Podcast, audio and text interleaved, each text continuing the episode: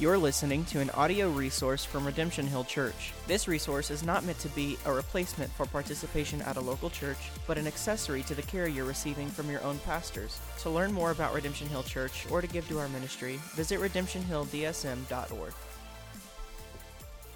I'm not an artist, but I am the son of one. You're listening to Cornfield Theology.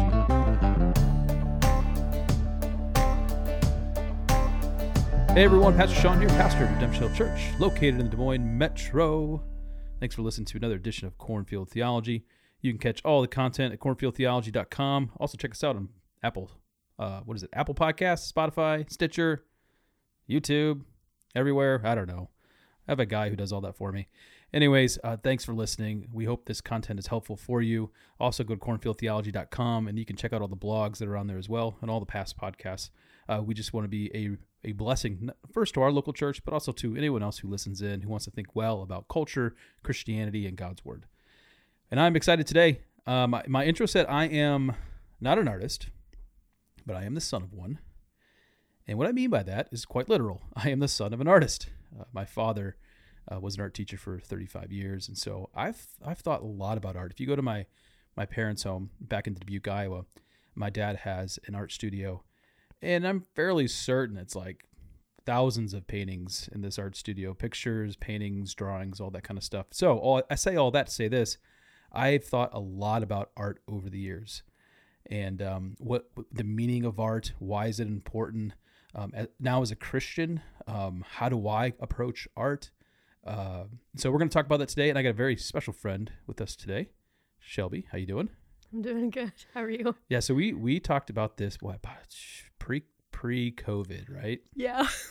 And we're like, let's do a podcast on art and Christianity because you appreciate the arts. Mm-hmm. I think a lot of people appreciate the arts in general. Mm-hmm. You take special interest in the arts. Mm-hmm. Obviously, like I said, I've thought a lot about it. So we wanted to have this conversation, like as Christians, how do we approach the arts in general, big category? So you could think photography to a musician, a painter, anything where you like creating, right? So, we're really gonna dial into that today. But before we begin, give us a quick bio. Like, how do we even know each other?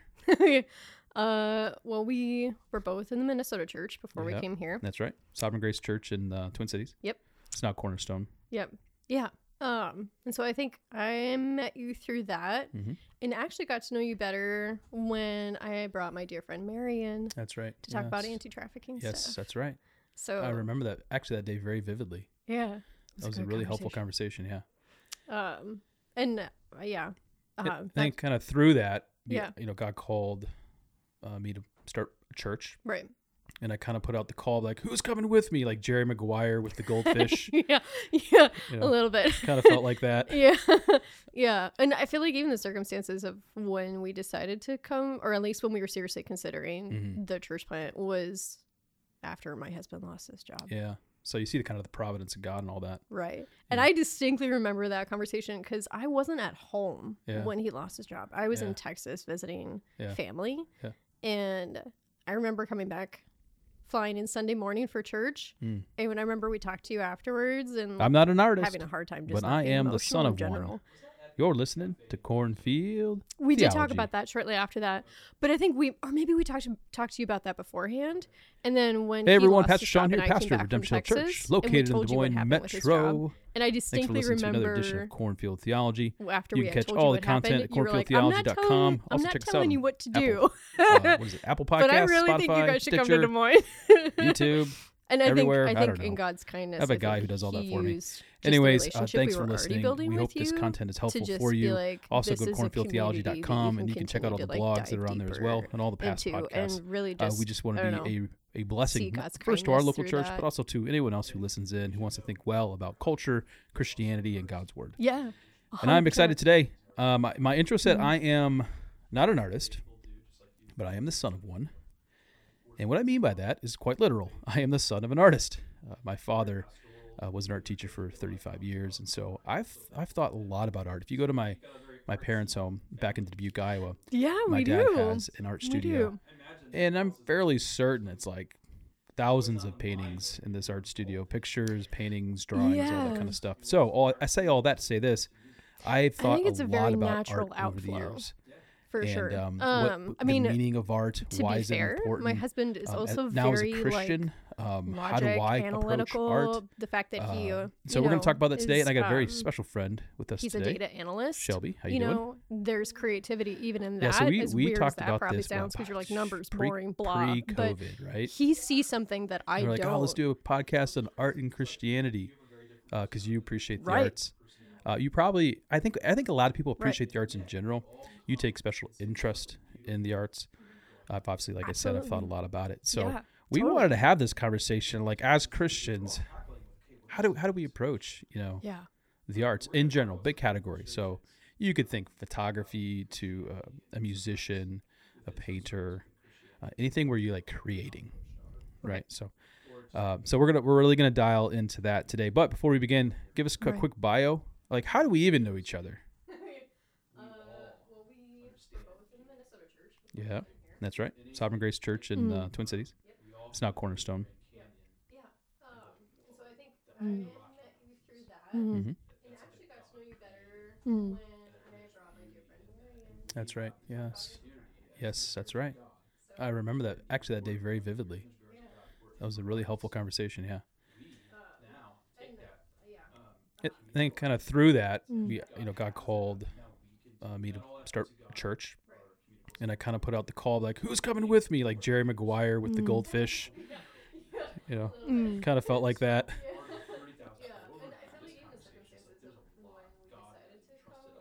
Yeah. Mm-hmm. Yeah. Yeah. So you see the kind of the providence of God and all that. Yeah. I distinctly remember that conversation because I wasn't at home. Yeah. Yeah. Yeah. Yeah. Yeah. I remember coming back. Any more thoughts on Sunday morning for sure? Well, I mean, the fact that he created everything. That was that at the cafe in Burnsville? Creative design. Okay. There's a specific type of touch and thought process that comes with that. So that's not, it's intentional, but it's also expansive, if that makes sense. And I think there is obviously like implicit and explicit beauty that comes from that. And it honestly even makes me think of like the way that I think I've heard Jonathan Edwards talk about the way that like God designed spider webs. The fact that they are designed that way, like that speaks to intelligent design in and of itself, but also something that is very creative in nature. Like who, he's a musician. Like why that design? He's our lead guy at Redemption Hill Church. Yeah, a faithful dude, just like you've been. But in terms of worship and song, he's been faithful. He's very pastoral in leading our church. We get a lot of comments about Ryan, so we're so thankful for him. So you got a very artsy family between you and Ryan. So I mean, I imagine that house is like it's always on the mind, or you're involved in it, whether it's the creative arts, whether it's photography to music. I think it's a very natural outflow. Yeah. To be fair, my husband is also very there's a difference between quality versus quantity. And I think going back to what you said too about intentionality, like the way that God formed everything to the way that He's entrusted us with that intentionality. Which is crazy because like you have a very different personality than Ryan. I have a different personality than you and Ryan, right? And yet we all come and say there's something beautiful. I feel like there's a weightiness in the creative world. And me personally, I feel like to some degree we're all tackling with, okay, what does this mean as a Christian? With that, and we're going to talk about some of our frustrations. Even going back to what you said about, and sometimes, you didn't feel like you have had much of a creativity in, like maybe in your pinky. Or it's just being done poorly. I actually, it's a little preview something that I read in Andrew Peterson's Adorning the Dark. But generally speaking, very good book. Highly recommend it to anybody. Whether you are whether you're an artist or you're a stay-at-home mom.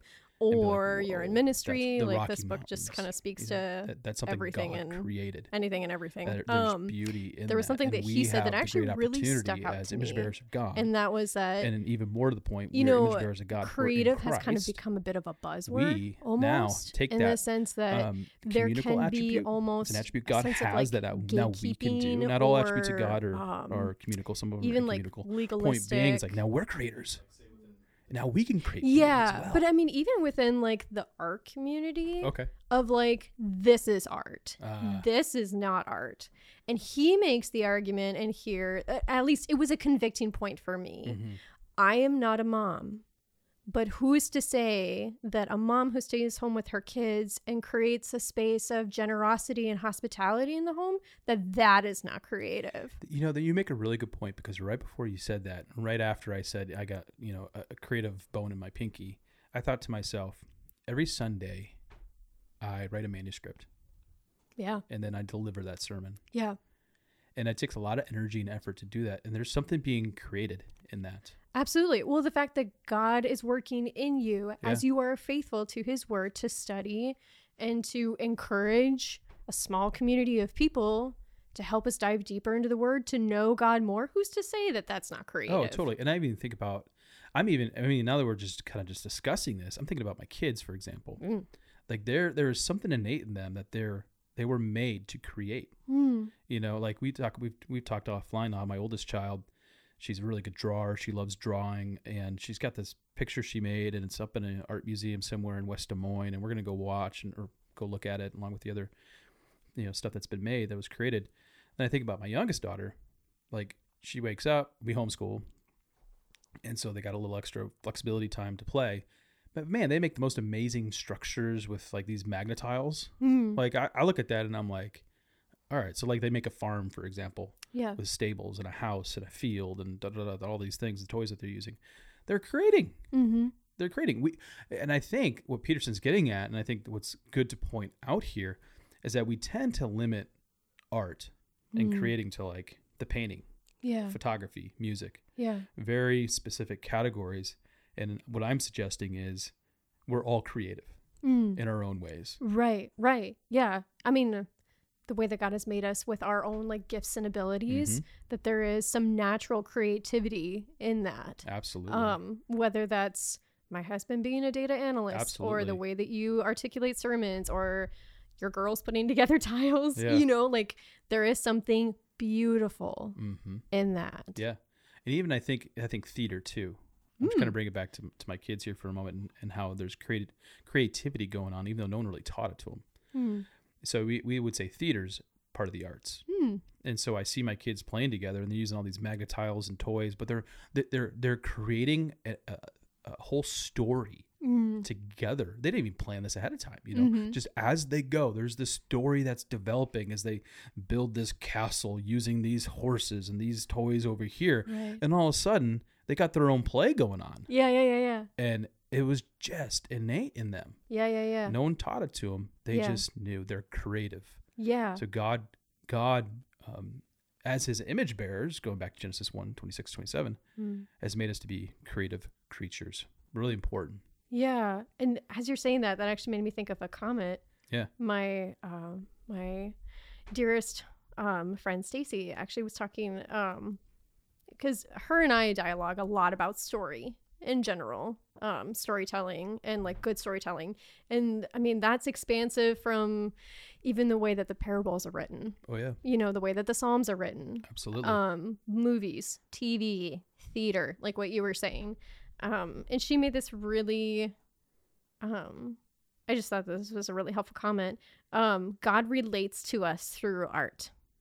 Using parable stories in the Bible, knowing how we relate to narrative, using a rainbow as a visual representation of his promises, communion and baptism as physical symbols, acting of redemption truth, encouraging poetry and songwriting in the Psalms, mm-hmm, etc. Mm-hmm. And I feel like we kind of maybe talked about this a little bit before, where it's like, you know, in movies and TV and film that really speak to us, yeah, there are redemptive elements. There's like there's a specific way that they're crafting story that, yeah, really helps us dial into something that maybe is really like personally convicting for us, something that God is using to speak truth to us or to help us see other people's humanity, having like a broader definition of what it means to be compassionate or how to love and serve one another or process something really difficult like grief or trauma or, you know, any of those things. So it's so expansive, which is honestly why I love it so much, is there's so much there. There is. And I think you're hitting on another point that's helpful for Christians to kind of put into their mind, is that we can approach the arts, you know, broadly speaking, even if it's not explicitly Christian art, right? There are things we could see, be like, you know what, that's a Christian theme, or that's a helpful point that maps on to what God's word says. We don't need to be completely dismissive. Now, there are certainly a line within the arts where it's like, no, that's evil art, that's bad art, that's not cool. And we don't want to necessarily go down that road. We just want to acknowledge, like, there's some things out there within the art, broadly speaking, that's just un-Christian. Right. And so then that would be an important distinction as to, not that secular art can't point to redemptive themes, but there's definitely a way that art can also be used to point out things almost for shock value, or things that are not beneficial. So like everything is permissible, but not everything is beneficial. I feel like, especially with art, that's a pretty good, that's a helpful category from scripture. Here's an example of, like, I've used this one in church, so I'll use it in this podcast.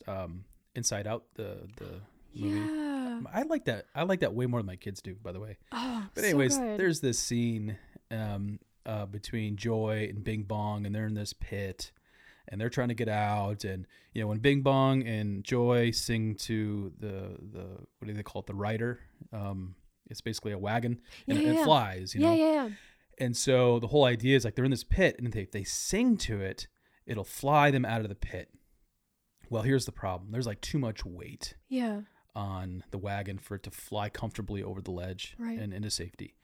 And so Bing Bong, they start singing. Bing Bong realizes that he needs to jump off the wagon just at the right time so that Joy in the wagon will go to the top and get out of the pit. And he does it.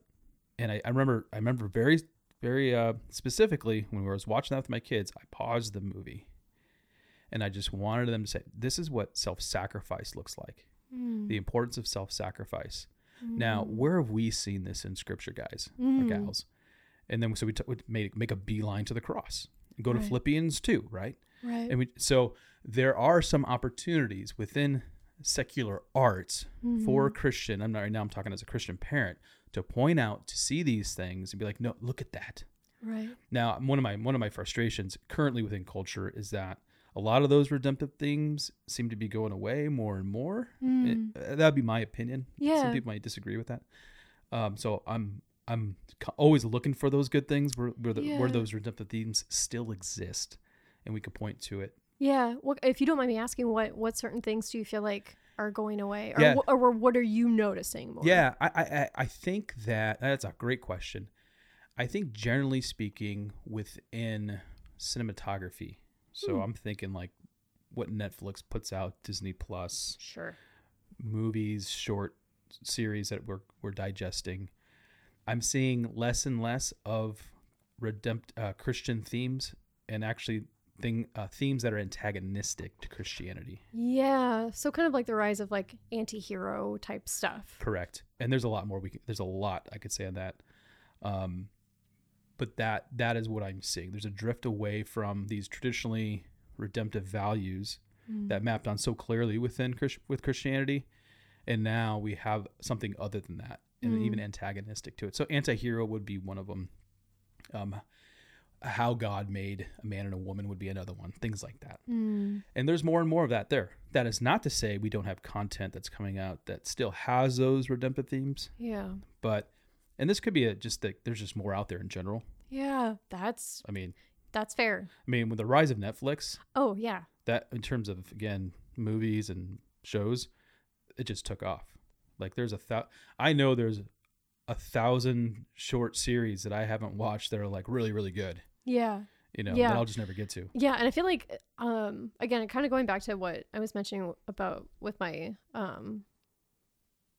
friend Stacy, that it's what we often like lament over is more of like, is it more of focusing on like the antagonistic sort of things that seem to go against those redemptive themes like you talked about? Yeah. Or is it just bad storytelling? It could be that too. You know, I feel like that's something that we lament a lot about is like either the way that they're building these characters, like that feels sloppy, or you know what, you had a really good opportunity to point out something there and you just totally missed the mark. You know? I think it's probably both. Yeah. I think there's probably both that work. Cause let me say it differently.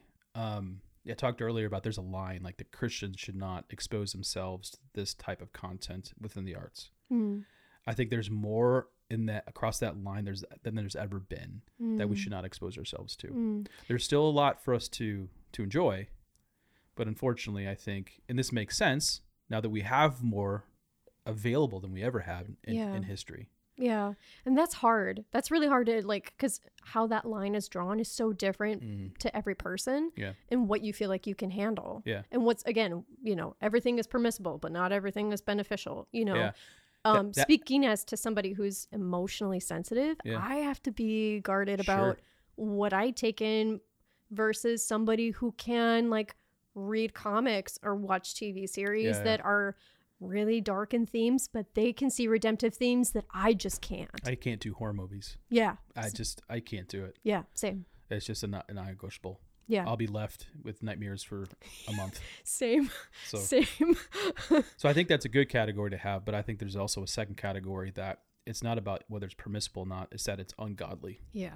And like, so those, and I think this is where Christians just need to be aware and wise. Yeah, discerning. You know? Yeah, great word. Yes, absolutely discerning about the content that's around us and the things that we take in, because art can be beautiful. Yeah, you know, we want to see that beauty and embrace the beauty and behold the beauty. Right.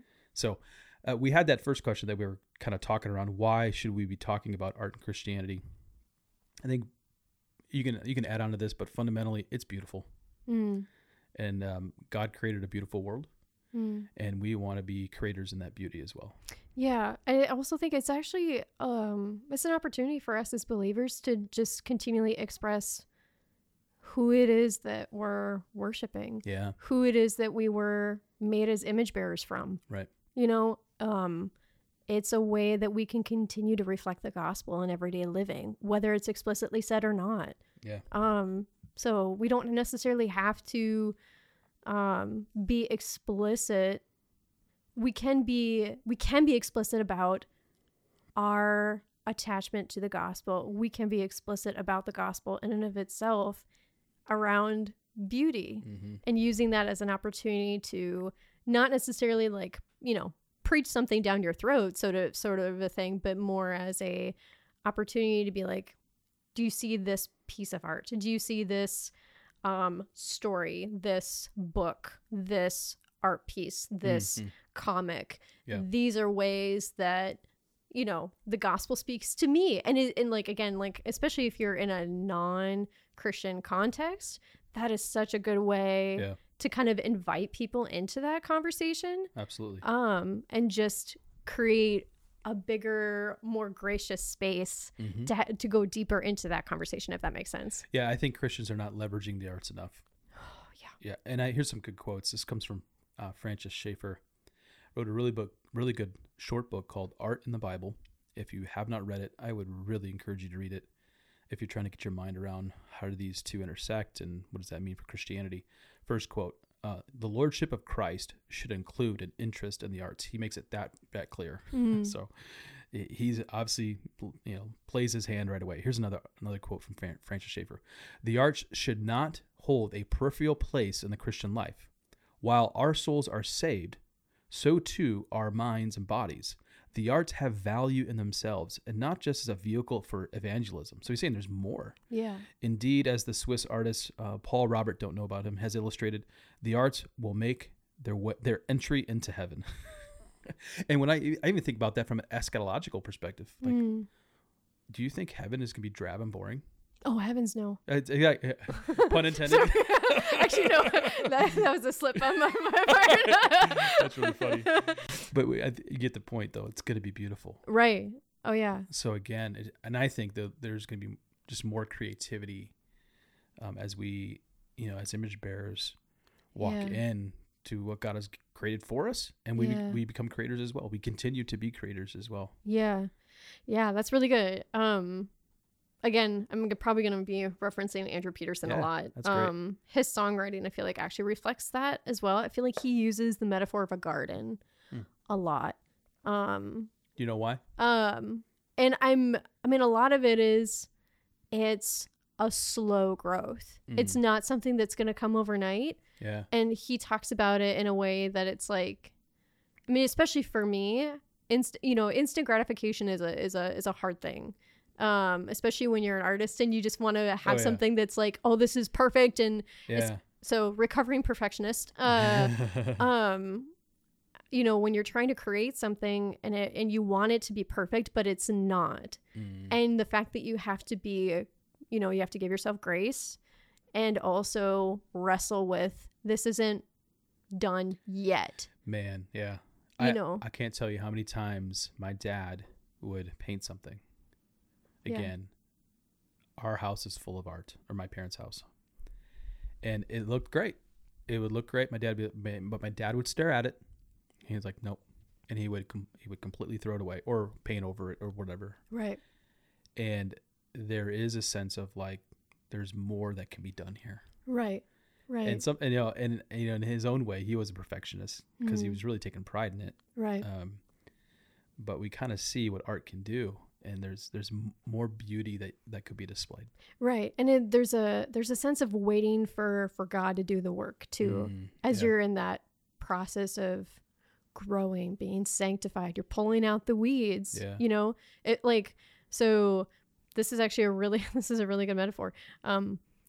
In therapy, there is this idea of, art therapy. So you're using visualizations to help you process something, right? Right. And so, for example, I am in therapy, and I was talking to my therapist, and so we kind of hit like a big aha moment. And so she was asking me, "So how does this feel for you?" And I was like, I kind of get this image that comes to mind of like, you can see the bare ribs. And there's this cupboard, and you basically just opened up the cupboard, and you see all you see all these beautiful blossoms that are starting to grow. So good fruit that's coming from hard labor, hard work, being patient, waiting for things to take root and grow, to get healthy. But then there's also all this junk, all these weeds and thorns that are trying to choke out the healthy growth. Well, you got to put in the work to get rid of all that stuff, And so I feel like that's a really, again, that kind of ties back to what Andrew Peterson was talking about too, with equating, art. And I feel like to some degree, just even Christian living to a garden, because you're constantly having to pull weeds and make room for healthy growth, and trusting God that he will do that work in you too, Yeah, it's a both and. God is at work and you need to work. Right. Right. And we have a bunch of garden beds. Yeah. Out in front of our property here. And first year we were here, we tended those gardens so diligently. Mm. We had things budding. We had some good rain, which helped, of course. This last year, didn't touch it. I mean, right now it looks like a dumpster fire. Mm-hmm. It's just like, whoa.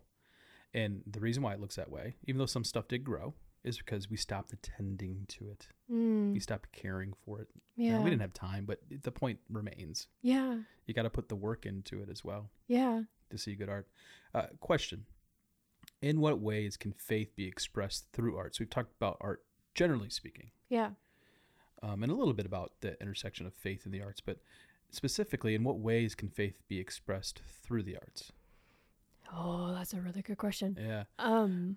What I have in mind in here is not necessarily, watching Inside Out and picking up the redemptive theme, but being very explicit in our faith, in Christ in particular.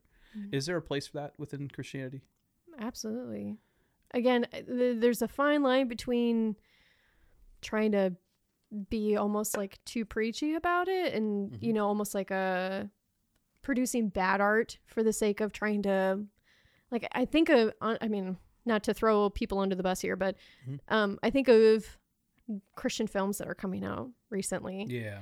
And that it can feel a tad cringy because it feels like it's more about preaching the gospel than it is actually trying to maybe get at some bigger themes that would maybe reveal the gospel in and of itself, if that makes sense. It makes sense. There's a way I think about it. I don't mind it being overly preachy personally. Sure. I have a problem with just crappy acting. Yeah, I mean, that too. Yeah. That doesn't help sell it. Yeah, you know? Exactly. We watched The Chosen. Yeah. So for example, like there's no way you can't watch The Chosen and be like, this is just, they're trying to display the gospel. Now, for those people who have problems with imagery of Christ and things like that, I get you. I understand your points here. I'm actually very sympathetic with that. But just pause that iconoclastic point for just a moment. Is The Chosen, that series done by VidAngel, done really well? I absolutely think so. Yeah. That's one of the few, in my opinion, and I don't want to talk down on Christian cinematography. I just want them to up their game. Right. That was done really well. I want to see more of that done. Yeah. That kind of quality of content. Yeah. And I wonder if like the reaction against the preachy stuff is more tied to like if you gotta share the gospel, can we just do this right? Right. Can we do this well? Right. And that's where I get. That's right. Kind of how I view. Yeah. Even with Christian music too. Oh, absolutely. Absolutely. It's like, can we just do this well? I mean, there can be a variety, whether you want to do bluegrass or rock or whatever, just do it well. Right. Yeah. And again, I think that goes back to quality over quantity. Yeah. There is something to be said about doing things in excellence. Yes. You know, absolutely. Excellence does matter because again, if we're entrusted as God's people to be creative by nature, you know, then that also means there is a weight of responsibility to do that well and to think through those things well and to do that with excellence to the best of your ability, you know, and not necessarily just, I don't want to say flippant because I feel like that's not a helpful word, but just like do it like what you were saying, like in a way that's more helpful and not necessarily potentially hindering to what it is that you're trying to accomplish, if that makes sense. Yeah. So like, I don't know all the Christian movies that just came out, but let's say I went to one and I wanted to take my unbelieving friend. Right. And I believe in the themes of the movie because they're biblical. Great. I would imagine my friend would be like, I can't believe I wasted X amount of dollars watching this because it just wasn't done well. Mm-hmm. I'm like, that's a fair point. Yeah. Another way for me, I think about it is I'd rather listen to one really good album, a Christian album, over and over and over again than 10 mediocre ones that were just kind of slapped together. Now, I say this as a guy who doesn't know anything about music. I got a guitar sitting in my office here and I have a dream about learning how to play that thing. Do you? Someday. That's cool. So that's why it's there, but I haven't picked it up. So I'll just pause here and realize I'm not the most creative when it comes to music, but I'm a consumer. Mm-hmm. And there's music that I like. Right. And I think sometimes we can identify when things are done with excellence, like you say, and things are just kind of done poorly. Yeah. And I think to your point too, even like if you brought a non-believer friend to the theater and you're both able to kind of dissect this Christian movie, is it actually getting a point? Is it getting the point across that it's trying to, like you said, like bad acting does not help that. But does it actually get the gospel across in a way that is encouraging, that it you can actually see the ways that it either brings conviction in a healthy way. It's not allowing, shame to be there, you know, things like that. And I had a thought there and totally lost. No, that's all right. But I'll make this point, and then I got another question for you. It does take doing in order to pursue excellence. Mm-hmm. Nothing becomes excellent right out of the chute. Right. So I do want to acknowledge that. Yeah. I even talked earlier about as a person who preaches, I've gotten better at communicating over time. Mm-hmm. It takes some doing. Mm-hmm. So I want to pause and be like, okay, I got to hang up with a lot of you know, Christian movies and things like that, even some Christian art. Mm-hmm. But it does take doing in order to become excellent at your craft. Mm-hmm. And so that would be the caveat I would have. Now, I just want our Christian community to kind of move ahead a little faster. Yeah. To really go all in on pursuing the excellence. And some people certainly are. And you've mentioned Andrew Peterson. We talked about The Chosen earlier, how that's done really, really well. Right. It really is. There's the Wingfeather series. Yeah, Wingfeather Saga. Saga, sorry. Thank you. That's okay. And that's Andrew Peterson too, right? Yeah. So there are certain things out there. There's certain artists. And we'll give some recommendations at the end here. Woot, woot. Yeah. That like, it's been done well. Yeah. But I think also we want more Christians to pursue the excellence as well. Mm-hmm. All right. Next question for you. Obviously, we're talking about the intersection between Christianity and the creative arts. Mm-hmm. Other than the non-pursuit of excellence, what is the hang-up between the creative arts and modern-day Christianity? Mm. I do think there's a section of Christianity that just says, you know what, we are merely an intellectual. We want to be transformed by the renewal of our mind. Romans 1, biblical verse. Therefore, we are just intellectual beings. We need to understand the gospel, and we need to leave it there. Mm-hmm. I don't agree with that. So I'd be one hang up. Are there any other hang ups that Christians might have with art, with the arts in general? I think there can be a sense of. I think there is like a sense of like weird gatekeeping. Yeah, you mentioned that earlier. Yeah, you know, where it's. You know, if you're an artist or not, or like, oh, you need to be this type of creative to fit in with this crowd, sort of a thing. And so I think there's definitely that. Do you think that in the minds of some Christians, and I understand I'm generalizing, but I want to draw out a point. Do you think that there's a perception that liberal Christians or whatever, or liberal, politically speaking, right? Oh, far more left, progressive. Yeah. They're the ones that do the arts. Oh. You know, I've seen that. Okay. I've certainly seen that in the minds of Christians where it's like, we wouldn't do that because they do that. Mm. And it's almost like, what? Yeah. I don't agree with that. Like, yeah. I mean, I grew up in a very democratic socialist family. Right. Yep. And so I saw a lot of that. Okay. And, you know, when I came to faith in my early 20s, there was this sense of like, oh, all them over there, politically speaking, they're the ones who own all the art. Ooh. Yeah. Oh yeah. Oh yeah. I totally have seen that. Okay. I've had those conversations. Yeah. And as a son of an artist, right, and one who does like this is how much I love art. I was in London one time. I went to Afghanistan. We had to make our way to London to get back to the States, and we wanted to stay a few days. I'm with my buddy. He was my pastor at the time, and we got a couple days to kill in London. Mm-hmm. What does he want to do? He wants to go to all the World War II museums, yeah. Which I read a lot of history books. I love that. But what I wanted to do was go to all the art museums. I love art, mm-hmm. you know, and even though I'm not great at, you know, drawing a picture or doing a painting or whatever, I love art. Yeah. And so when I hear some Christians say, that's just not for us. It's secular. That's probably the way to think about it. Okay. We have the sacred, we have the secular, and the two shouldn't mix, right? I push back and say, no. Yeah. No. All this is sacred as well. Yeah. Wholeheartedly. Yeah, and for reasons we already discussed, like God created us to be creative. Well, it's you know, kind of like what we talked about with the Book of Esther. Yeah.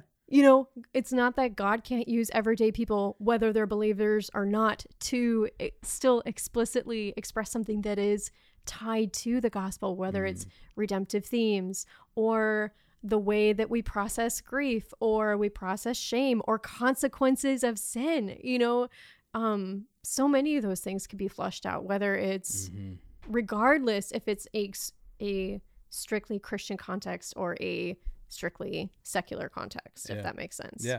Yeah. We went through the Book of Esther at our church, and we wrapped that up a couple of weeks ago, and the name of God is not mentioned once. Mm-hmm. And yet we see the providence of God woven throughout the characters and the story. Mm-hmm. And it's a beautiful picture. Yeah. God was in it the whole way. Just as we could approach art and say, man, this is beautiful. Mm-hmm. I don't like Jackson Pollock but some people might approach that and be like, that's beautiful. Right. Truth be told, I'm not a huge Pollock fan either. Yeah. I mean, like, I grew up on... That's my personal preference. I'm like, if I'm doing art history, I'm doing like Da Vinci or Michelangelo. And I'm just thinking about a lot of artists my dad grew up with, or not grew up with, but... Okay. You know, so really random artist plug for you. Yeah. So in, was it high school? Maybe early college? I was introduced to an artist, and I don't remember where he's from, but I want to say his name is Andy Goldsworthy. Never heard. And he is a person that would actually take objects found in nature and basically like build like little stone mounds, and he would take pieces of rock that like you're like, there's no way that's going to stand on its own. Andy Goldsworthy. I just looked him up, and some of his pieces are stunning. And he'll take like an English sculptor, photographer, who produces site-specific sculptures in land art situated in natural and urban settings.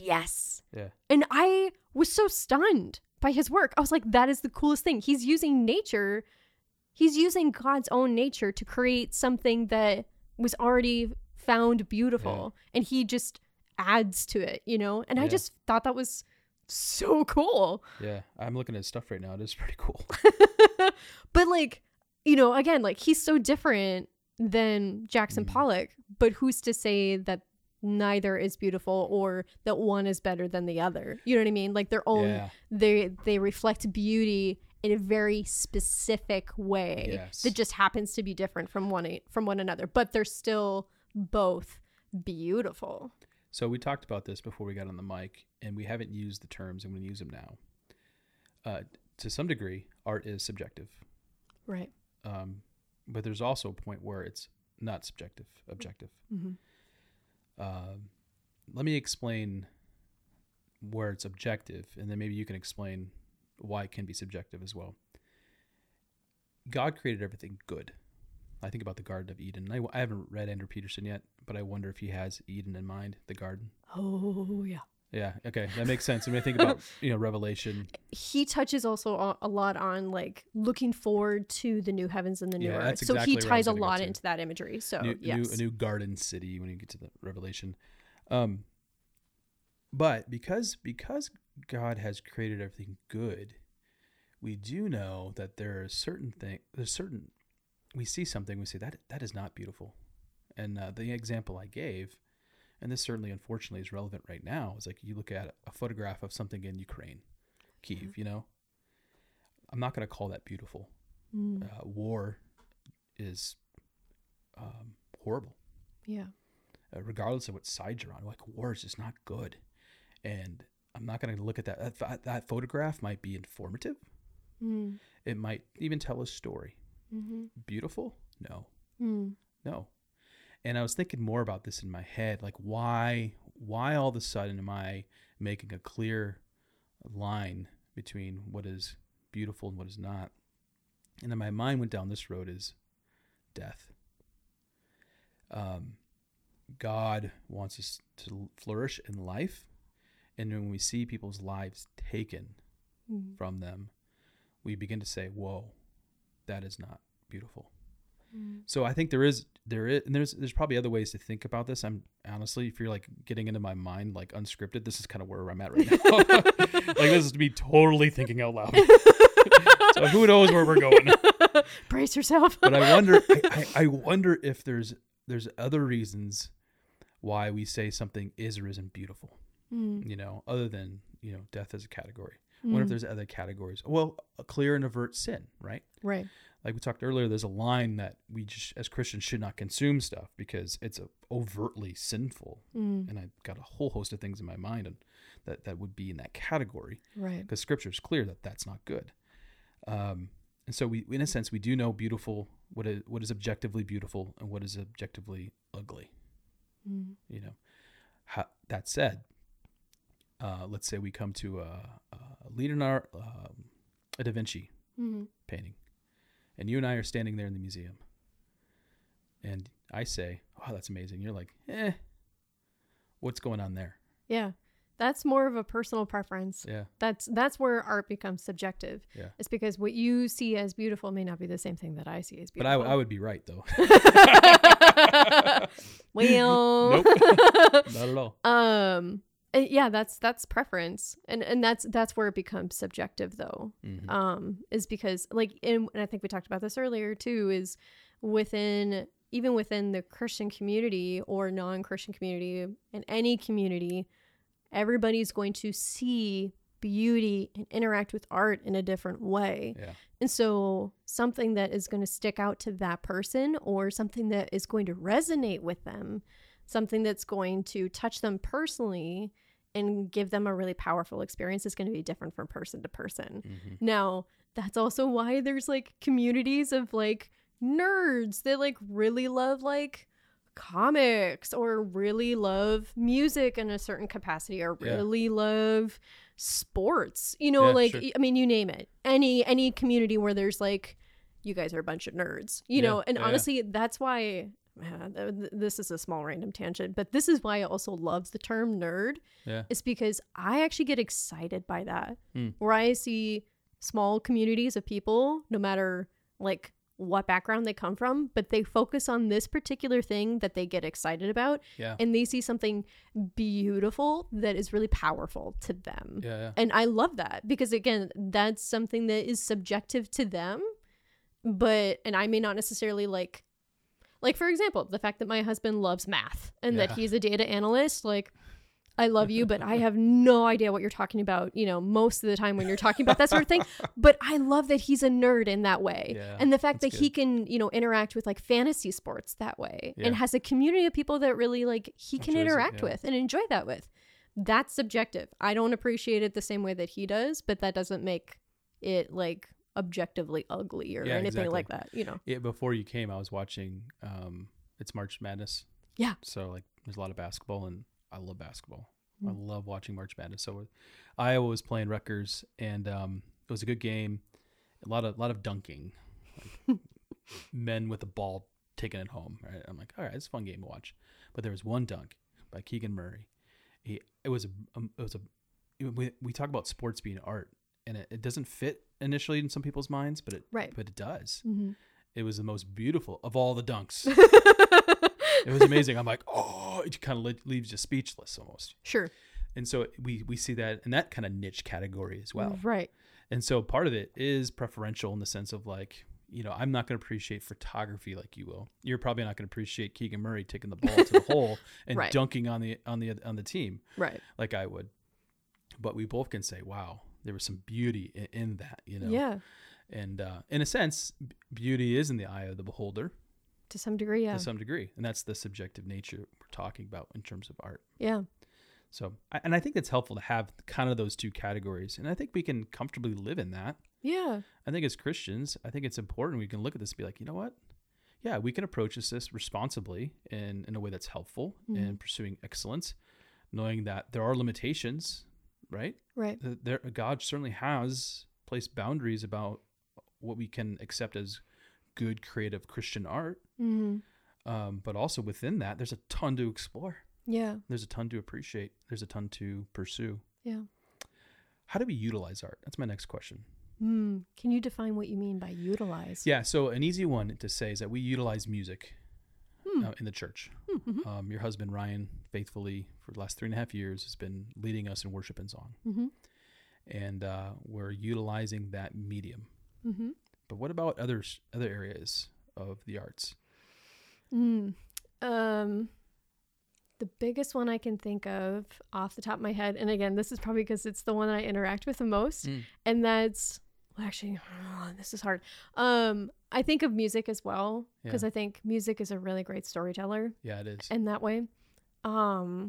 And it's pretty expansive just within that category. It certainly is, yeah. But I also think of like, I grew up watching a lot of Disney films and stuff like that as a kid. I did too, yeah. And just kind of plopped in front of the television. Yep. But as an adult now, being able to watch TV or movies that have way more gray, it's not as black and white.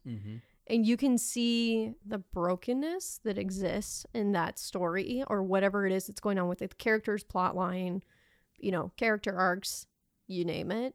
But at the same time, you're still seeing like things like consequences of sin. Mm-hmm. You're also seeing ways that characters overcome certain things. So whether it's redemption or healing or going on a journey, like, I mean, a really easy example of that would even be like Chronicles of Narnia, Lord of the Rings, those stories help us process through a lot of things. Those are really gorgeous pieces of art that I feel like are so multifaceted. There's like hours of stuff you could like dig up through those things that are encouraging and inspiring and also like empowering, emboldening, but also help us process through, like, if you're going through a really dark season, I mean, you know, especially if you're a huge fan of music, think of a song that really ministered to you through a really dark season. I got a ton of songs that I've gone back to and like, wow, I remember how that ministered to my soul. In the midst of a lot of pain. Right, exactly. So, I mean, I think of books or TV and movies that have done that for me as well. So I think those are the easiest things I can pick out because those are the things that I work with or that I have the most experience with on a day-to-day basis. So it's interesting how art is so, it causes us to be emotive. Yeah. And I was thinking through music and how that has... And before I was a Christian, before the Lord saved me, how it spoke to me. Like I was a big Dave Matthews. I still am a big Dave Matthews fan, right? And it's almost like in all of his songs is about relationships, you know. So you break up with a girl or whatever, or she breaks up with you, which was usually the case for me. Mm-hmm. It's like, oh, Dave is speaking to me. Thank you, Dave. And then after the Lord saved my cold dead heart and breathed life onto it, I'm looking at Christian music and I'm like, whoa, now that's ministering to me. Mm-hmm. And I say that to say this, as a Christian, it's like when the hard seasons come, you want to go to something that's speaking truth, that's singing truth to you. Right. Doesn't mean you can't go listen to whatever. Again, there's stuff in the secular world, fine. Mm-hmm. But if you really want ministry, you go to that hymn or that song by Andrew Peterson, or like Josh Garrels right now. My kids are loving that right now. Yeah. Go to that. Allow the truth to minister to you. Mm-hmm. But I say all that to say this. It's amazing how powerful music or storytelling or painting can speak to people, which means as Christians, we want to leverage that and do it really well. Right. It's a tool. Right. Yeah. Really good example of that. So, you know, I mentioned therapy and the cupboard idea earlier. Sure. Yeah. So my therapist was challenging me to actually draw the cupboard. And I am by no means like a drawer. I used to paint, but my skills are very and that is not my forte. And I started to just draw the cupboard itself, not necessarily that you could see the ribs or the flowers or anything else that was going on in there. And I drew it and I showed it to her in one of our sessions. And she was like, I had no idea that you were like an artist, like a bona fide artist. And I was just like, okay, well, I mean, I'm not even that good of a drawer. And so the fact that she was even saying that was like, oh, okay. But she's like, so what do you see when you look at that? Mm-hmm. Like, what emotions does that evoke? Yeah. And so the fact that we were able to process that, and it's like, so why do you think that those emotions are there? And we were able to just like a silly quote unquote drawing and just be able to pick out like deeper things that are there. Like you're processing a lot of grief, you're processing a lot of hard things. And it's kind of scary to have to dig out the crud and dig out the really tough things to make room for growth, to make room for the good things to like take hold. Yeah. And flourish, you know, but like even having something as a silly drawing like that to be an example of that is like, I mean, that ministered to me so much. It was like, I would have never expected that though, you know? Yeah. And from a Christian worldview, and this is kind of the point I was trying to make earlier, and I think this is what you're driving at, is that the arts that create so much emotion within us, we need to make sure that drives us back to truth. Right. There is, you know, there's sometimes a pushback against the emotions within some Christian circles, and that's not the way to approach it. Right. It's these things that cause us to be emotive. You know, the art's kind of doing that in us, whether it's a picture, a drawing, a song, right, need to drive us back to what is true. And we look at God's word and say, that is true. Yeah. Yeah. And I think that's why so many different mediums really speak to me in that way. Yeah.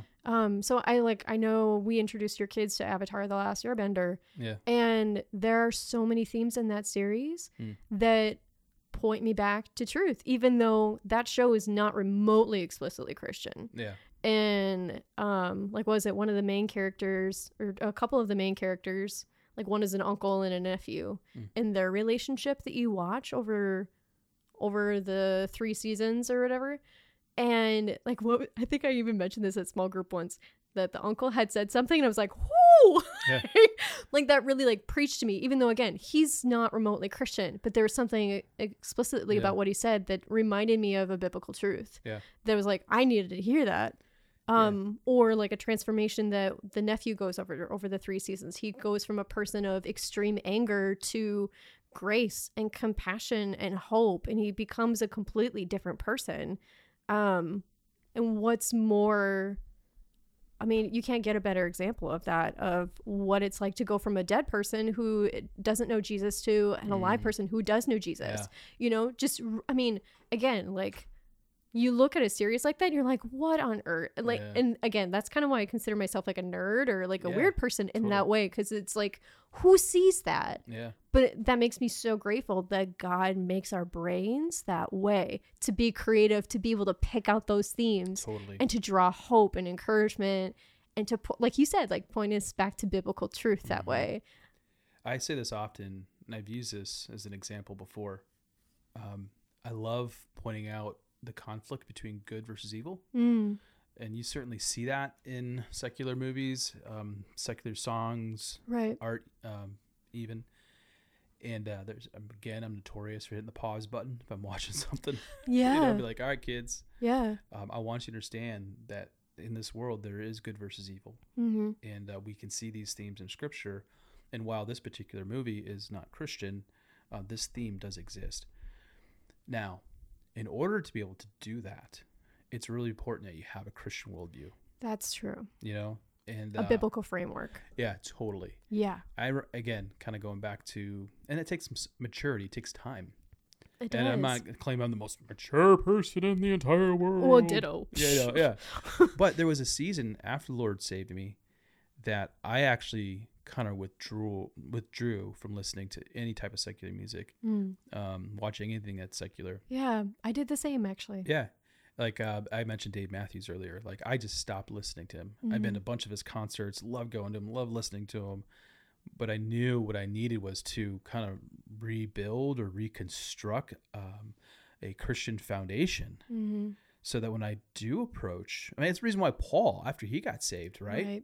He withdrew. And he's like, I'm out, peace. I got a lot to learn. Yeah. But when he came back, all of a sudden in Acts 17, he's quoting, he's at Athens, right? At the Areopagus. He's quoting their philosophers. Yeah. To talk about the gospel. Yeah. You know? Yeah. He's speaking in their context. Yes, exactly. Yeah. But it took having a strong biblical understanding of the world in order to be able to do that. And the same as us. So not everyone who's listening might be like, oh, I can start drawing out those themes. I don't know. Maybe you can. Right. Maybe you can't. Yeah. And I think that's the tough part, is because again, like kind of the same thing with subjective art is, you know, some Christians that may not necessarily be an easy thing for them to do. Yeah. And it is easier for them to not draw on the secular things, or like to not watch Avatar, or not watch Star Wars, or things like that, because hey. Just an example.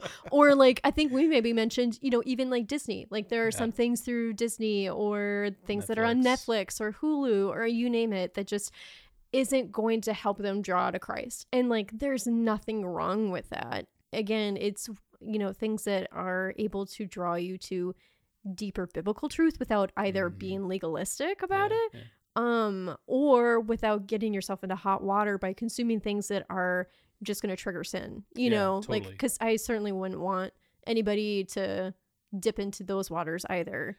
Because I know that I've gone that way too far on accident, thinking that, oh, this is fine. And then being like, oh, no. Yeah, no, you know, I think every Christian's been there because, I mean, if you're not living under a rock, yeah, I mean, we live in a secular society. And just, I mean, it's where we live. I mean, there's times where I've been driving down the road, there's a billboard. You're just like, what the? Closing the eyes. I'm like, but I can't close my eyes because I'm driving. Convert the eyes or whatever, change lanes. And so, right. So that certainly does happen. Yeah. And I think it just takes awareness. It does. A sensitivity. And I actually like discerning to what we talked about earlier. And as we mentioned earlier, because now more than ever, there's so much content. Yeah. It is it is especially important that we're discerning. Yeah. Because it's there's a ton out there. Yeah. Like I'm thinking about when I was younger compared to the content that's available, whether it's music or movies or pick your medium, you know. I mean, even the development of social media. Right. What has that done for the photography community? Yeah. I mean, it's a double-edged sword. Yeah. To be honest. But there's a lot more content out there. It is. At least available for us to see. It's true. It's true. It is a double-edged sword though. Because you know, there to some degree it's, oh, push content. Mm-hmm. But if your mental health goes out the window because you feel like you're not worth anything unless you produce something. Yeah, sure. That totally takes away from the idea then, as a believer personally, who is a photographer, my goal is to reflect God in my work and to be a space of grace and encouragement and to reflect the beauty of whatever that person is, whatever their story is, whatever they're going through. So, for example, weddings. Yeah, sure. You know, like there's a weightiness that comes with that. And if I'm just there to just push content, then I'm not doing my job and I'm not honoring God in my job with the gifts and talents and creativity he's given me, you know? So. Yeah, exactly. And I thought of it like this. Like when 1981 was when I was born. Let's say there's 100 photographers in 1981, and now I'm 40. Let's say there's still only 100 photographers. What has changed? Those photographers now have access to the internet and to Instagram and Facebook and Twitter or whatever else have you. And all of a sudden, I may have seen one picture from one photographer in 1981, but now I got access to 100. Yeah. I mean, the shift that has taken place and what that has done to what you're mentioning, to the double-edged sword of that particular community, like the pressures we feel or that you feel or whoever feels, have completely changed the game in terms of availability and content, which means as a Christian, not only need to be discerning about what you are taking in, but there's a level of guarding the heart as well. Yeah. If you are that photographer, you are that musician, that pastor who preaches every week, right? You know, yeah, 100%. I feel like, especially, you know, somebody, you know, personally, this has been a really hard struggle for me too, because I would say that I'm also an emotionally sensitive person, yeah, and so things affect me more easily, sure, than maybe you know, somebody else. And so it feels like I have to be extra guarded then to some degree, which can feel so frustrating. But at the same time, I feel like I've never been more encouraged than to find people, honestly, like Andrew Peterson, totally, who can give context for, you know what, he's been doing this for 20 some years and he also feels the pressure of stuff that's happening now, but you know, he's older, he's wiser, he has a family and can speak truth to that of like, how do you keep working at the garden? How do you keep fostering and flourishing as a believer, as somebody who is, you know, gifted with certain talents? How do you continue to work in such a way that's like, you keep going the course, you keep at it, you keep moving forward without getting distracted by all the other stuff. You know what I mean? So what can be a curse is also a blessing. Yeah. So you got those 100 photographers. Yeah. But what if those like 25 Christian photographers that are producing content that points us to truth, biblical truth, man, latch onto those 25 and just really enjoy. And that's the other thing about beauty. God has created, talking out loud again. God has created us to enjoy.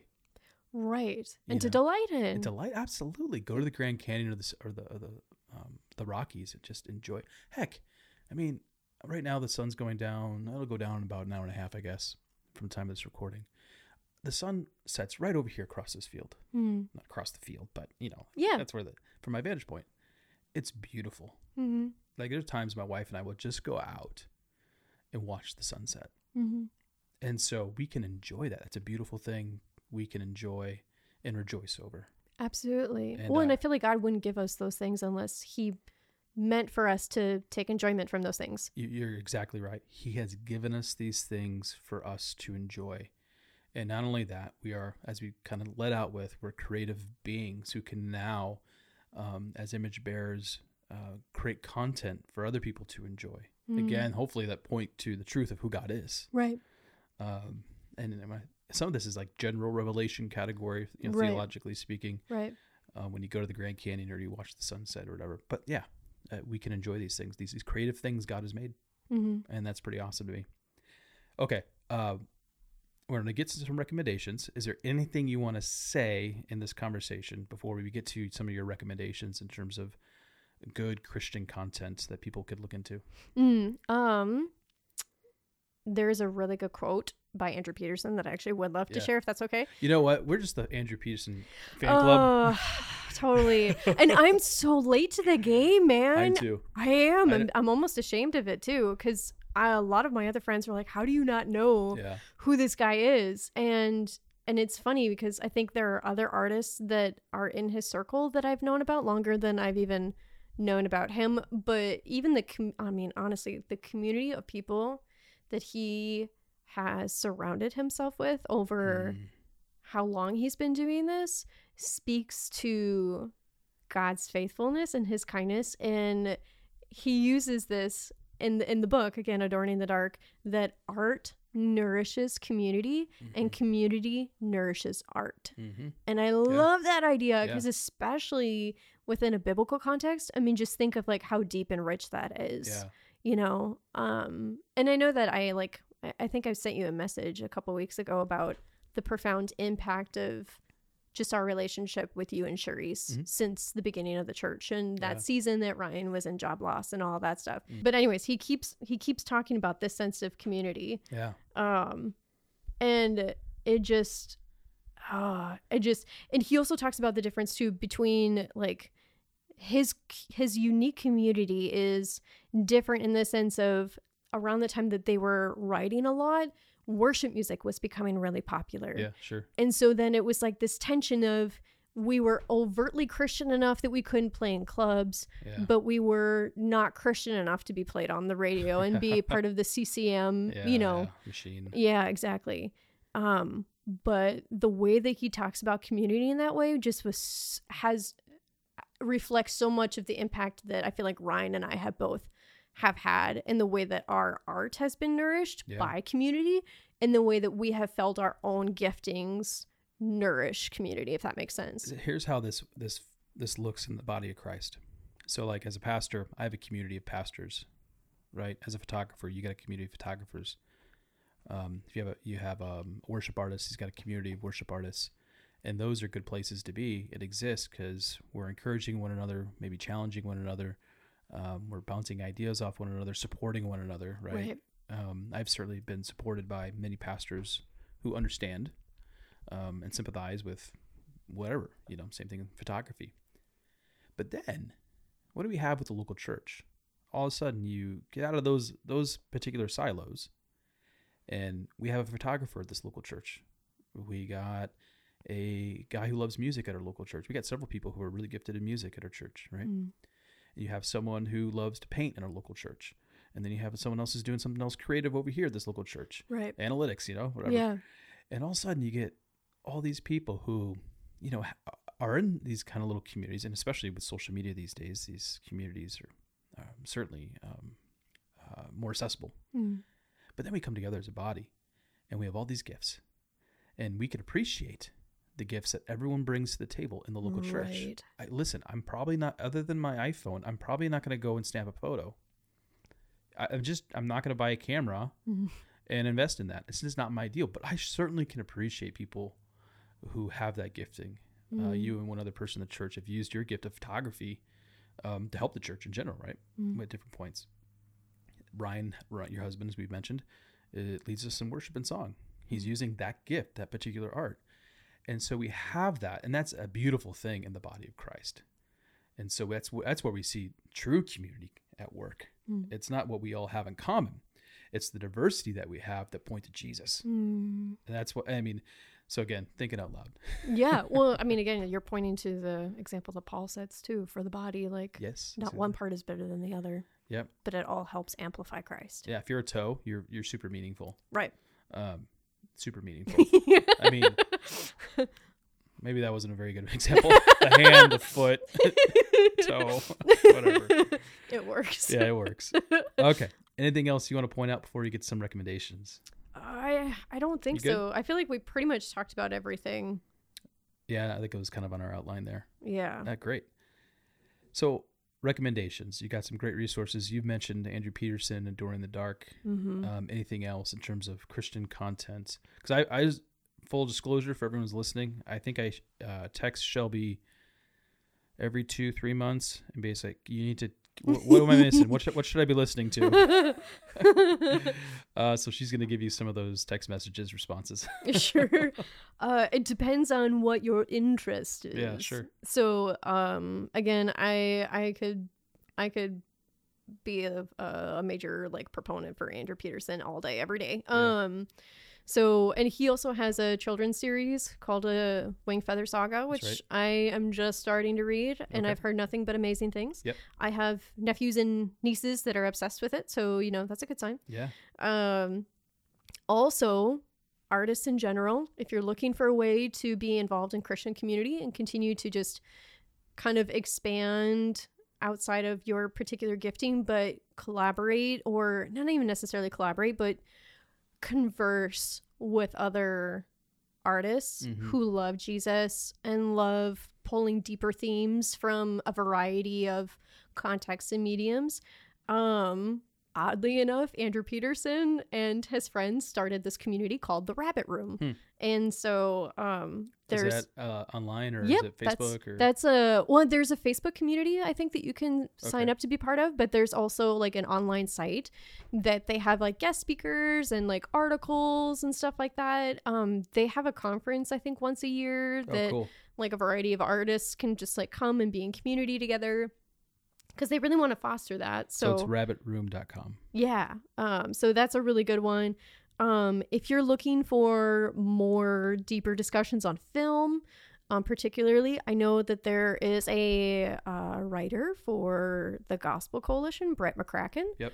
And he's got some really thoughtful insights on film and how like redemptive themes and other really beautiful elements of film can be expressive of the gospel, so I would highly recommend that. The Gray Havens, which are a music band, really good. They draw a lot of beautiful elements from C.S. Lewis's work and Tolkien's. Totally. Their latest album, Blue Flower, I feel like is beyond exceptional. Really? Is it their best one yet? Oh, hands down. Okay. They're drawing an element from there that I feel like even if you weren't a believer, I feel like this would just it fosters a sense of wonder that I can't quite articulate. So, side tangent a little bit here. They are pulling from C.S. Lewis's autobiography called Surprised by Joy. Yes. And he talks about the lead singer of the Grey Havens. He talks about how when he was reading it that he saw this thing in the book that kind of looked like a hyperlink, like, what does this word mean? And it was called the Blue Flower. And so you're like, well, what on earth is that? And I wasn't even really sure myself until I looked it up. It is a symbol that a German poet used, and it ended up being used in a variety of contexts. Well, C.S. Lewis uses it, he references it when speaking of the feelings of longing that beauty elicited when he was a child. And he associates it with the German word Sinsucht, I want to say, which is translated as a longing, a desire, a yearning, or craving. So it's like an ache that you, like an ache that's so deep you can't just quite describe it. Sure. And it's like, okay, seriously, what a better metaphor for the kingdom to come. Yeah. You know what I mean? So I love that. I think that's so good. So quick plug on the Gray Havens. They're actually playing at a sister church, Cornerstone Fellowship Church in Apex, North Carolina. So if you're there, what day is it? It is April 9th, Saturday, April 9th. So they're part of our denomination. So they're playing there. Yeah. I was looking at their schedule. I'm like, are they coming anywhere close to Des Moines? I think they are. Oh, Altoona. Mm-hmm. Oh, hello. Mm-hmm. Okay. Surprise. Yeah, they're great. We love them. My kids love them as well. Yeah, their songwriting is more narrative, but I feel like the themes that you pick out from there are just really, they're really beautiful. Some other musicians that I really love their writing because of just the way that it is. It's like reading poetry, but again, just the deeper biblical truths that I just love. Zach Winters, of course, Andrew Peterson, Andy Golohorn, Taylor Lanehart, Skye Peterson, who is Andrew Peterson's daughter. Wow. Girl's not even 20, and she's awesome. So sickly talented. I can hardly stand it. Bethany Barnard, John Guerra, movies. Well, Josh Garrels. Oh yeah, Josh Garrels. Sorry, he's really good. TV films, Avatar: The Last Airbender. I did recommend that. It is beautiful. You will not regret it. Another favorite movie of mine because it fosters such a sense of wonder and beauty, The Secret Life of Walter Mitty. I've heard of it. Never seen it. It's gorgeous. Is it? Okay. It was filmed in Iceland, which doesn't help my wanderlust at all. Yeah. But it's a really stunning movie. Cool. Little Women, I feel like, is a really good example. You wouldn't think that, but I feel like there's some really profound redemptive themes in there that are just really good. The 2018 version in particular that was done through PBS, the way that they connect music and the way that they actually filmed that series, I think it only amplifies that story in such a deeply emotive and meaningful way that I just so good. Minari is a film that was done a couple of years ago. It's actually about an Asian immigrant family that moves to the States. Okay. And he's trying to build a farm, trying to start a farm. And there's tension within the family, but it's a very human story about the struggle to make it and to survive, but also keep your family together. It reminded me so much of the pain and toil my parents went through when they were farmers. Oh, wow. Yeah. And it brought back a lot of memories from the way that we grew up as kids and how hard that is just to keep your family together and to provide and to also just try to like maintain your farm and all that stuff. Yeah. Like it was just really beautiful. Yeah. So I loved that. Another Disney movie, Meet the Robinsons, talks a lot about creativity and being curious, but also finding a sense of home. Yeah. So I really love that. I haven't heard of that one. It's really good. It's really old. I think it's from, well, not really old. It's from like 2005, so it's not that old. Some of the Marvel movies that have come out in the past couple of years. So big ones that are huge in our house is Black Panther and Shang-Chi. Yeah. They just talk a lot about shame, grief, forgiveness, consequences of sin. There's some really beautiful, deep themes in those movies that I just love. I find that Marvel movies are a mixed bag. You gotta take them one at a time in terms of, you know, there's some redemptive themes here. Yeah, totally. And there's a few that like, I'm okay. This is like Black Panther, I would say. Mm-hmm. It's one of those because I really enjoyed that because you see it's so clear and obvious. Right. The themes are drawn out. Right. Oddly enough. So I feel like I'm not the only one that feels this way, but it seems like when they're doing their origin stories, they tend to take a little bit of a better care with those sort of things. At least that's kind of what I'm starting to notice. Yeah. It's when they get into the sequels that you're like, a little bit.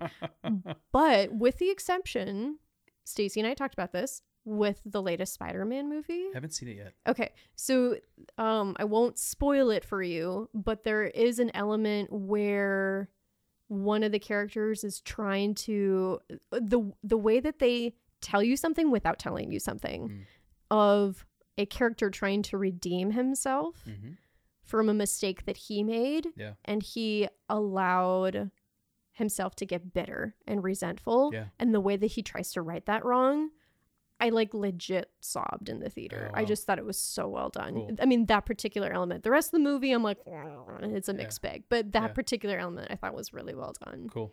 And then I, Mandalorian. Yeah.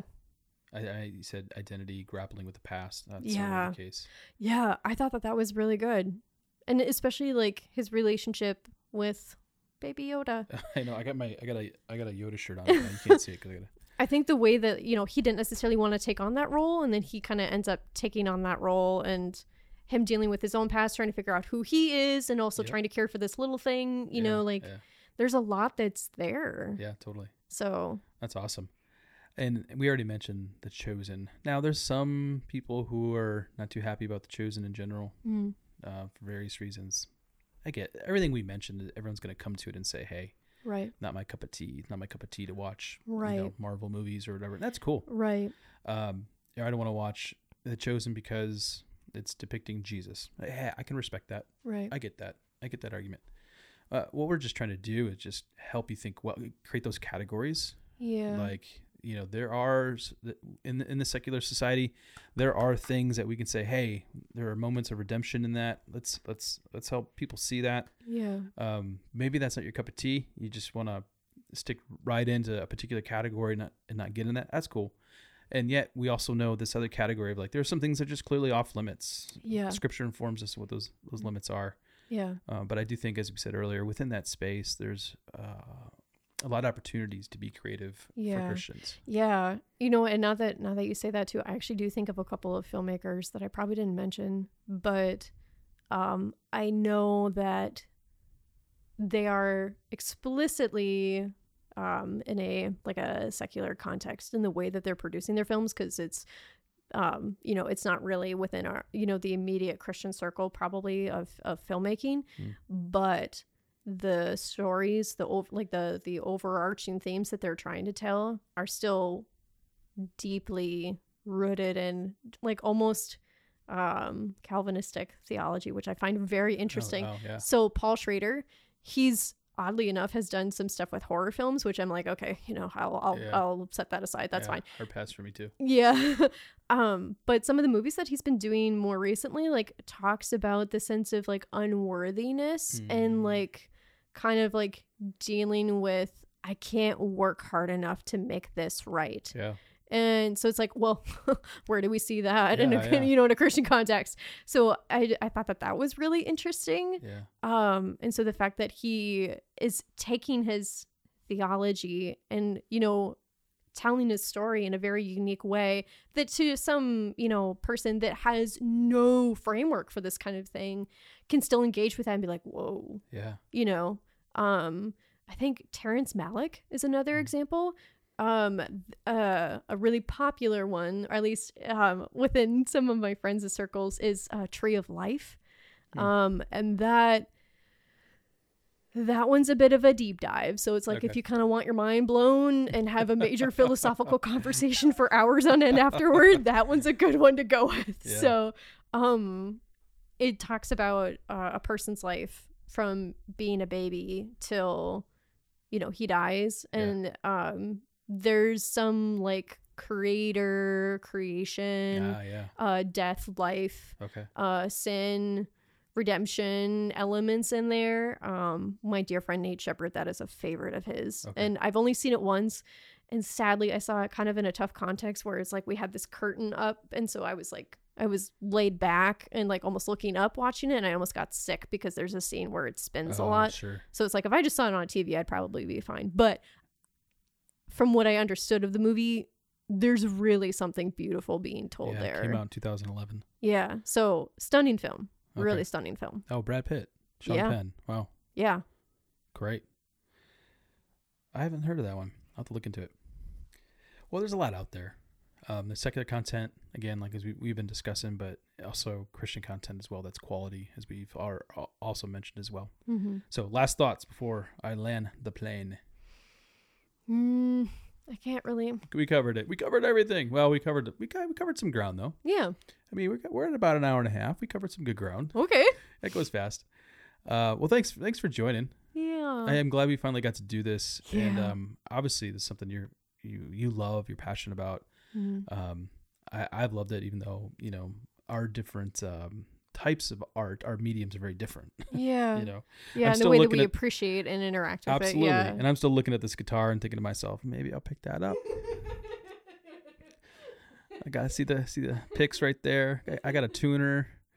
We'll see someday. Yeah. But. Well, and to be fair, too, I feel like even as a believer, like the way that I interacted with art when I was a child versus the way that I interact with it now is night and day different. Absolutely. And just even my capacity to like see redemptive themes and things that aren't explicitly Christian 100% is still like, I feel like I'm able to experience that now versus like maybe even 5-10 years ago, I wasn't able to really interact with it as much. For me, it's a deeper appreciation. Yeah.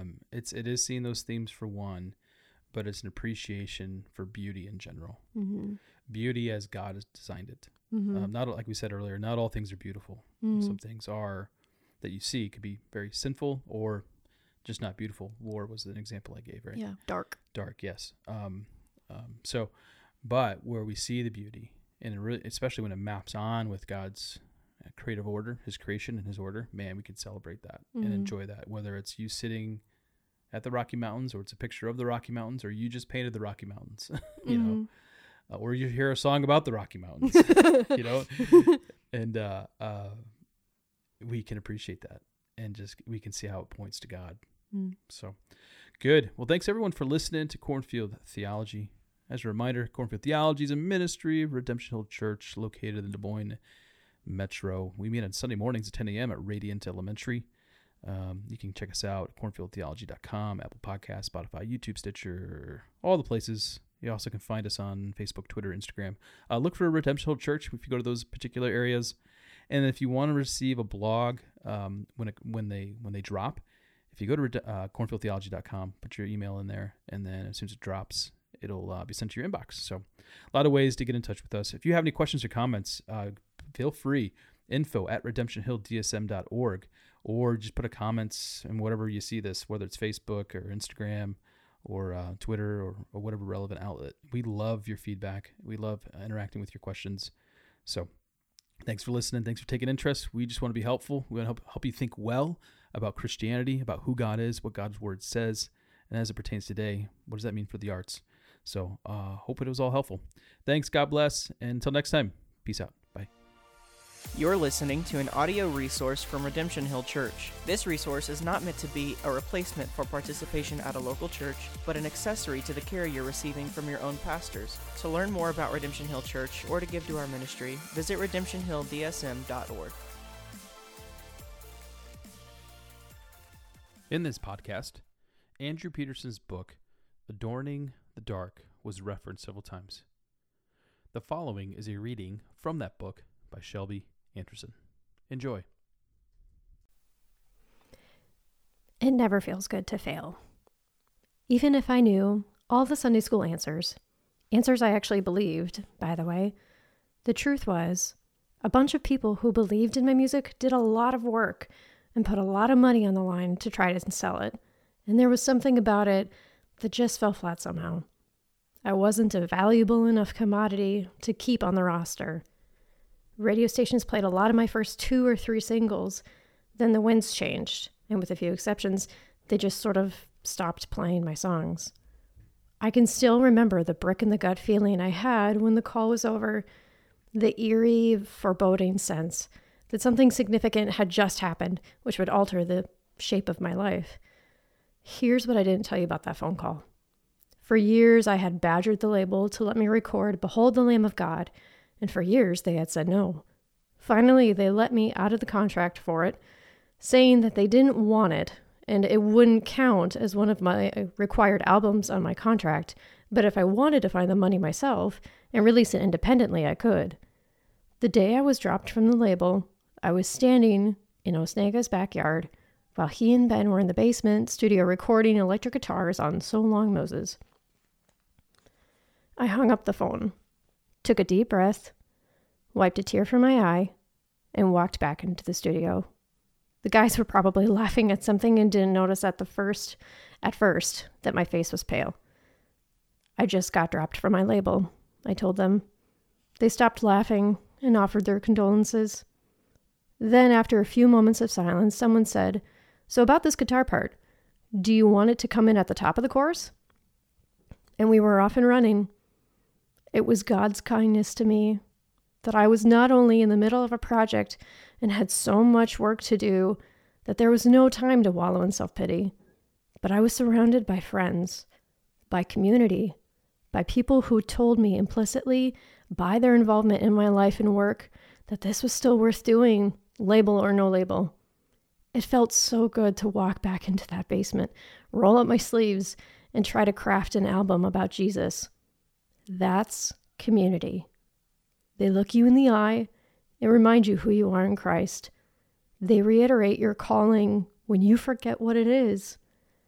They step into the garden and help you weed it, help you to grow something beautiful. So someone, I think it was Jeremy Casella, called the aforementioned meeting at Osnega's house in Creve Hall. Weird how much of this story revolves around that house.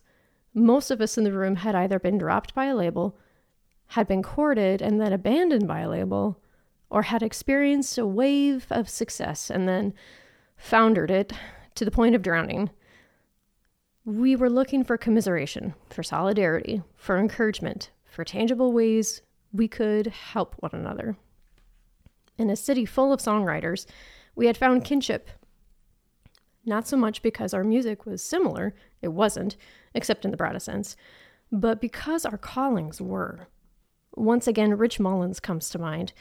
It would have been so nice if this man, whose music had gotten our attention years before we had met each other, who had blazed the trail we were trying, each in our own way, to follow, could have given us some wisdom and direction. But we were on our own. I mentioned the timing of 9/11 and Napster, but there's one other factor that played at least some part in leading us all to that room: worship music. I don't know why, but sometime in the early 2000s, people started going bonkers for worship music.